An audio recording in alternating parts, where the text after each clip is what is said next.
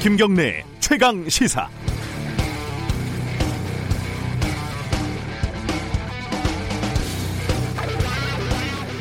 (14세기) 중세 유럽에서 창궐한 패스트 흑사병은 당시 원인도 치료법도 몰랐습니다. 그래서 악마의 소행이라거나 종교적인 심판이라는 믿음이 퍼졌고 한센병 환자나 유대인 등 소수자들을 악마로 몰아서 대대적인 마녀 사냥까지 벌였다고 하지요. 700년이 지난 21세기에도 전염병에 대한 전쟁은 계속되고 있지만 대처하는 방식은 완전히 달라졌습니다. 이제 우리는 코로나19를 악마로 규정하지 않습니다. 바이러스를 규명하고 차단하고 치료하고 백신을 개발하는 어려운 과정을 밟는 거죠. 중세 이래 인류가 발전시킨 문명이고 이성입니다. 그런데 지금 21세기에도 사람이 일으키는 사회적 질병, 즉 범죄에 대처하는 방식은 중세 수준을 크게 벗어나지 못한 측면이 있습니다. 이른바 성착취 범죄를 자행한 조주빈의 신상이 공개되고 각종 기사가 쏟아지고 있습니다. 학점은 몇 점이고 봉사활동은 뭐랬고 말은 많았고 또 다른 기사에는 또 말이 없었고 이 평범한 얼굴을 가진 악마 이게 사실 상투적인 서사들인데요. 이런 이것은 대중의 공포를 자극하는 돈 되는 장르이기도 합니다. 그런데 이 장르는 결국 악마를 처단하는 것으로 카타르시스를 주면서 마무리가 되죠. 악마 한두를 처단한다고 범죄는 박멸되지 않습니다. 바이러스가 창궐하는데 찬송가를 부르고 목탁을 두드릴 수는 없는 거 아니겠습니까? 우리에게 진짜 필요한 것은 철저한 수사와 숨어있는 범죄자의 적발, 합당한 처벌, 피해자에 대한 치유, 법과 제도의 정비 아니겠습니까? 우리 문명의 패키지입니다. 세트 메뉴죠. 조주빈은 악마가 아니라 그저 범죄자라는 사실, 범죄자를 악마로 만드는 것은 손쉽기도 하고 장사도 되겠지만 우리에게 진짜 필요한 건 범죄라는 바이러스를 종식시키기 위한 지난한 문명의 과정일 뿐입니다. 3월 26일 목요일 김경래 최강 시사 시작합니다.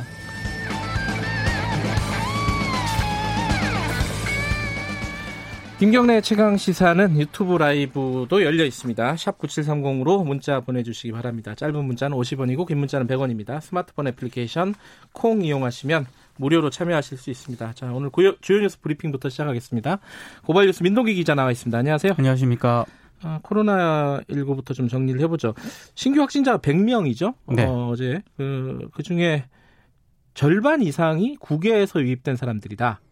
그러니까 25일 0시 기준으로요. 예. 신규 확진자 100명 가운데 해외에서 유입된 경우가 51명입니다. 네. 아, 그러니까 49명은 국내고 그렇습니다. 51명은 국외고. 국외입니다. 예. 예. 특히 이제 미국발 입국자 가운데 확진자가 빠른 속도로 늘고 있는데요. 네. 그래서 내일부터 미국에서 들어오는 내 외국인에 대해서도 14일 동안 자가 격리를 의무화하기로 했습니다. 네. 아, 이번 검역 강화 방안이 시행이 되면 미국발 입국, 입국자 가운데 의심 증상을 보이는 사람들은 곧바로 공항 검역소에서 진단 검사를 받아야 하고요. 네. 일정한 거주지가 없어서 자가 격리가 어려운 단기 방문 외국인 같은 경우에는 공항에서 진단 검사를 받고 음성이 나오면 입국을 허가한 뒤에 능동 감시하기로 했습니다. 지금 관련해서요. 이 계약이 원래 4월 6일로 추진되고 있지 않았습니까? 네. 근데 이게 조금 여러 가지 변수들이 좀 생겼다는 얘기가 나오더라고요. 네. 교육부가 온라인 계약을 지금 하나의 대안으로 검토는 하고 있습니다. 네. 그러니까 학교 교육 과정의 일부를 온라인 수업으로도 대체할 수 있도록 하는 방안을 강구하고 있다는 건데요. 유은혜 교육부 장관은 조금 유보적인 태도를 보이고 있긴 합니다. 왜냐하면 지역과 학교별로 동일한 수준의 원격 교육이 가능한지 상황을 보면서 판단해야 한다 이런 입장을 밝혔는데요. 네. 현행 초중등 교육법에는 통신 수업 관련 규정이 있긴 합니다만 정규 수업을 대체하거나 보완하는 개념의 원격 수업은 그동안 없었습니다. 네. 일각에서는요, 이 정보 접근 역량에 따라서 학생별, 학교별, 지역별 격차가 더 심해질 수 있다 이런 음. 우려도 나오고 있습니다. 그렇죠. 이게 어, 초중고 교육은 보편적인 교육인데 그렇습니다. 어, 디지털 기기가 없는 학생들도 분명히 있을 거고요. 분명히 있죠. 예. 어, 또 애가 둘 셋인데 컴퓨터가 하나면 또 어떡할 것이고 그쵸. 이게 좀 복잡한 문제입니다 이게 네. 쉽지는 않을 것 같은데 일단 검토는 하고 있다는 거고요. 네. 어, 경제 관련된 대책 중에는 중소기업 휴업 휴직 수당을 90% 지원한다. 이건 어떤 뜻이죠? 그 휴업이나 휴직 조치를 통해 노동자를 해고하지 않는 모든 업종에 대해서 정부가 고용 유지 지원금을 최대 90%까지 지급하기로 했습니다. 네. 기간은 4월에서 6월까지 3개월로 한시적인데요.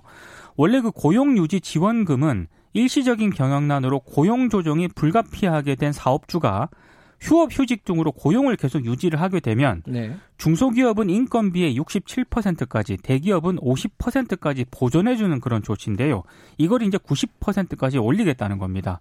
노동계는 일단 긍정적으로 평가를 하고 있습니다만 프리랜서라든가 특수고용 노동자와 같은 사각지대 해소 조치가 더 필요하다 이렇게 지적을 하고 있습니다. 네. 민주노총은 5인 미만 사업장 노동자 등의 휴업 수당은 정부가 직접 지원해야 한다고 밝혔습니다.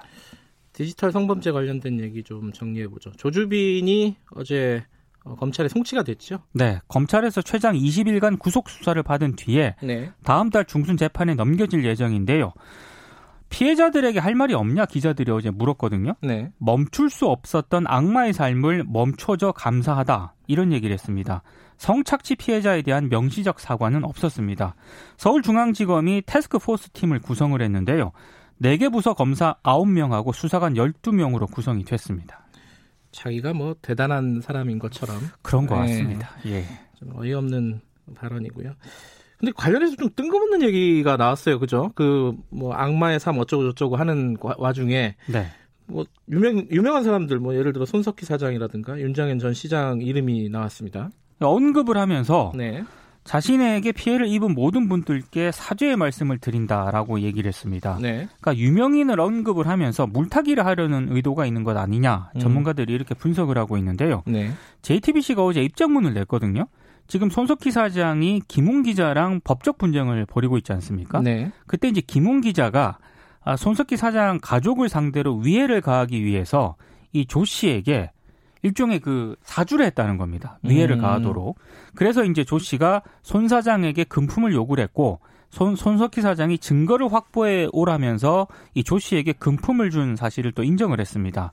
아, 손 사장은 조 씨가 경찰에 검거된 뒤에 정체를 알았다고 합니다. 그러니까 김웅 기자가 사주를 한 것도 이거 거짓말이에요. 그렇죠? 거짓말입니다. 예. 김웅 예. 기자도 지금 사기 피해자인데요. 예. 윤장현 전 시장 측도 지난해 공직선거법 위반 사건 항소심 중에 윤 전 시장이 텔레그램을 통해 억울함을 풀 수 있게 돕겠다. 이렇게 접근한 사람에게 속아서 사기를 당했다고 얘기를 했거든요. 네. 근데 이게 이제 조주빈 씨라는 얘기입니다. 음. 여러분들이 좀 당한 것 같은데요. 당초 그 조주빈 가족의 요청으로 모 로펌 변호인이 선임이 됐는데 네. 해당 로펌 측이 어제 사임계를 또 제출을 했습니다. 아, 당초에는 그냥 단순한 어, 성범죄인 줄 알았다 이런 네. 거죠. 이쪽 입장은. 좀 봐야 될 것 같습니다. 그럼 국선 변호인이 선임이 되나요? 나중에 좀 여쭤봐야겠네요. 네. 관련자들에게. 어, 고위공직자들 재산 공개가 됐는데 이건 좀 어, 숫자가 평상 평상시의 숫자와 비슷하긴 하지만은 지금 상황에서는 좀 문제가 있는 숫자인 것 같습니다. 세 명 중에 한 명이 다주택자다. 그렇습니다. 어, 근데 지금 청와대 고위 인사하고 부처 장관 중에도 다주택자가 많거든요. 다 팔라고 했잖아요. 특히 이제 맞습니다. 지금 네. 뭐한 채 외에는 다 처분하라고 권고했던 노영민 비서실장하고요. 네. 홍남기 부총리가 다주택 상태를 계속 유지를 하고 있었습니다. 네. 그리고 강경화 외교부 장관, 박영선 중소벤처기업부 장관은 3주택자였고 부동산 정책을 책임지는 국토교통부와 산하기관에서는요. 최창학 한국 국토정보공사 사장이 4주택자로 확인이 4주택. 예. 그렇습니다. 강남 3구에만 두 채 이상을 가진 공직자들도 있었는데요. 네. 김조원 청와대 민정수석하고요. 이영구 법무부 법무실장은 본인과 배우자 명의로 각각 두 채를 소유를 하고 있었습니다. 따로 그리고, 사나요? 그리고 사법부 고위법관 가운데 예. 100억대 자산가가 또 7명으로 확인됐거든요. 예. 법무 검찰 고위직 중에서는 윤석열 검찰총장이 67억을 신고해서 재산이 가장 많은 것으로 나타났습니다. 이건 뭐 결혼하기 전에는 돈이 없었는데 네. 부인의 재산이 대부분이라는 거죠. 그렇습니다. 어찌됐든 팔라고 했는데 대부분 많이 안 팔았네요. 그죠? 그대로 가지고 있는 것 같습니다. 예. 예. 국회의원들은 어떻습니까? 20대 국회의원 가운데 집을 두 채 이상 보유한 다주택자가 100명인데요. 네. 3명 가운데 1명꼴입니다. 어, 강남 3구의 주택을 보유한 국회의원이 71명이었는데 정당별로 보니까 미래통합당 의원이 41명, 더불어민주당이 15명, 민생당이 9명, 무소속이 3명, 미래한국당이 3명입니다. 네. 강효상 미래통합당 의원은 본인과 배우자 명의로 주택 3채를 소유를 하고 있었고요. 이용주 무소속 의원은 본인과 배우자 명의의 이 다세대 주택 11채를 비롯해서 음. 서울 곳곳에 모두 16채의 주택 자산을 보유를 하고 있었습니다. 뭐 임대 사업자네요, 거의. 그렇습니다. 예. 그리고 상가 건물이라든가 오피스텔 등을 갖고 있거나 무주택자지만 다른 형태의 건물을 보유한 의원이 모두 93명이었거든요. 네. 특히 박정 민주당 의원은 경기도, 고양시 뭐 단독주택, 연립주택 등을 비롯해서 서울 마포구 상암동에 337억의 상당의 빌딩을 소유를 하고 있었습니다. 아, 집 많네요, 다들. 너무 많은 참, 거 아닙니까, 이거? 좀 어이가 없는데, 이거는. 네. 알겠습니다. 에... 어, 지금 공천 상황 좀 정리해보죠. 먼저 미래통합당 어제 밤사이에 여러 가지 일들이 벌어졌습니다. 그 미래통합당 공천관리위원회가요. 네. 민경욱 의원이 자신의 총선 홍보물에 허위 사실을 포함했다는 인천시 선거관리위원회 판단을 근거로 네. 공천 취소를 요청을 했거든요. 근데 지도부가 밤 늦게까지 회의를 했는데 이걸 안 받아들였습니다. 어제 회의에서는 고성이 회의장 밖으로 새어 나오기도 했는데요. 예. 어, 일단 최고위원회는 공천관리위원회 결정 내용에 대해서 법률적으로 그렇게 심각한 사안이 아니다 이렇게 음. 판단을 했다고 합니다. 아, 그럼 결국 어쨌든 민경욱 의원이 공천을 받은 거죠. 그렇습니다. 이번 한네 번 바뀌었다 그러는데 지금까지. 근데 이거 법적으로 어떻게 될지 지금 모호한 상황이라서요. 예, 저희들이 조금 있다가 어, 박형준 어, 미래통합당 공동선대위원장 연결할 겁니다. 그때 좀 물어보죠. 이해찬 대표는 또 열린민주당을 향해서 좀 강경한 어조의 발언을 했습니다. 유사비례정당이라고 얘기를 했고요. 네. 민주당을 무단으로 참칭하지 말라고 했습니다. 참칭. 예. 이런 정당으로 표가 분산이 되면 민주당이 일당이 되지 못하고 정부가 하반기 국정 운영을 안정적으로 뒷받침하기 어렵다라고 얘기를 했고요. 네. 대신 더불어 시민당의 승리가 곧 민주당의 승리다 이런 얘기를 했는데 아무래도 열린민주당이 지지층이 겹치잖아요. 네. 그래서 더불어 시민당이 타격을 받을 수 있다 이런 우려가 깔려 있는 것으로 보입니다. 어, 하나만 더 보죠. 이게 좀 있으면 총선인데 네. 그 생각을 해보니까 총선을 미루자 말자 이 얘기는 뭐 지금까지 나오지는 않지, 않잖아요 우리나라에서는. 네. 근데 재외 국민 투표는 이게 좀 문제가 있을 수 있겠다라는 생각은 드네요. 그래서 지금 외교부가 네. 한 20개국에 대해서 재외 선거 사무를 중지해 달라고 중앙선관위에 요청을 하하, 했습니다. 예. 선관위가 오늘 최종 방침을 정해서 발표할 예정인데요. 네. 선거에 참여하겠다고 밝힌 재외 국민이 17만 1000명 정도 되거든요. 네. 원래는 다음 달 1일부터 6일 가운데 이제 투표를 할 수가 있었는데 지금 뭐 유럽 국가들 같은 경우에는 이동 제한 명령이 그러니까요. 내려졌잖아요. 그러니까 투표가 현실적으로 불투명한 그런 상황인데요. 일단 외교부를 비롯해서 선관위 도 고심을 하고 있는 것 같습니다. 네. 참정권에 영향을 미칠 수 있다는 그런 논란이 제기될 수 있기 때문인데 뭐 투표소를 열되 규모를 축소하거나 투표 일수를 단축하는 방안까지 종합적으로 지금 검토를 하고 있습니다. 완전히 안 할 수는 없을 거예요. 이게 그렇습니다. 예, 참정권이 달려 있는 문제이기 때문에 이것들은 좀 대책을 마련을 해야 될 것 같습니다. 고맙습니다. 고맙습니다. 고발뉴스 민동기 기자였고요. 김경래의 최강 시사 듣고 계신 지금 시각은 7시 33분입니다.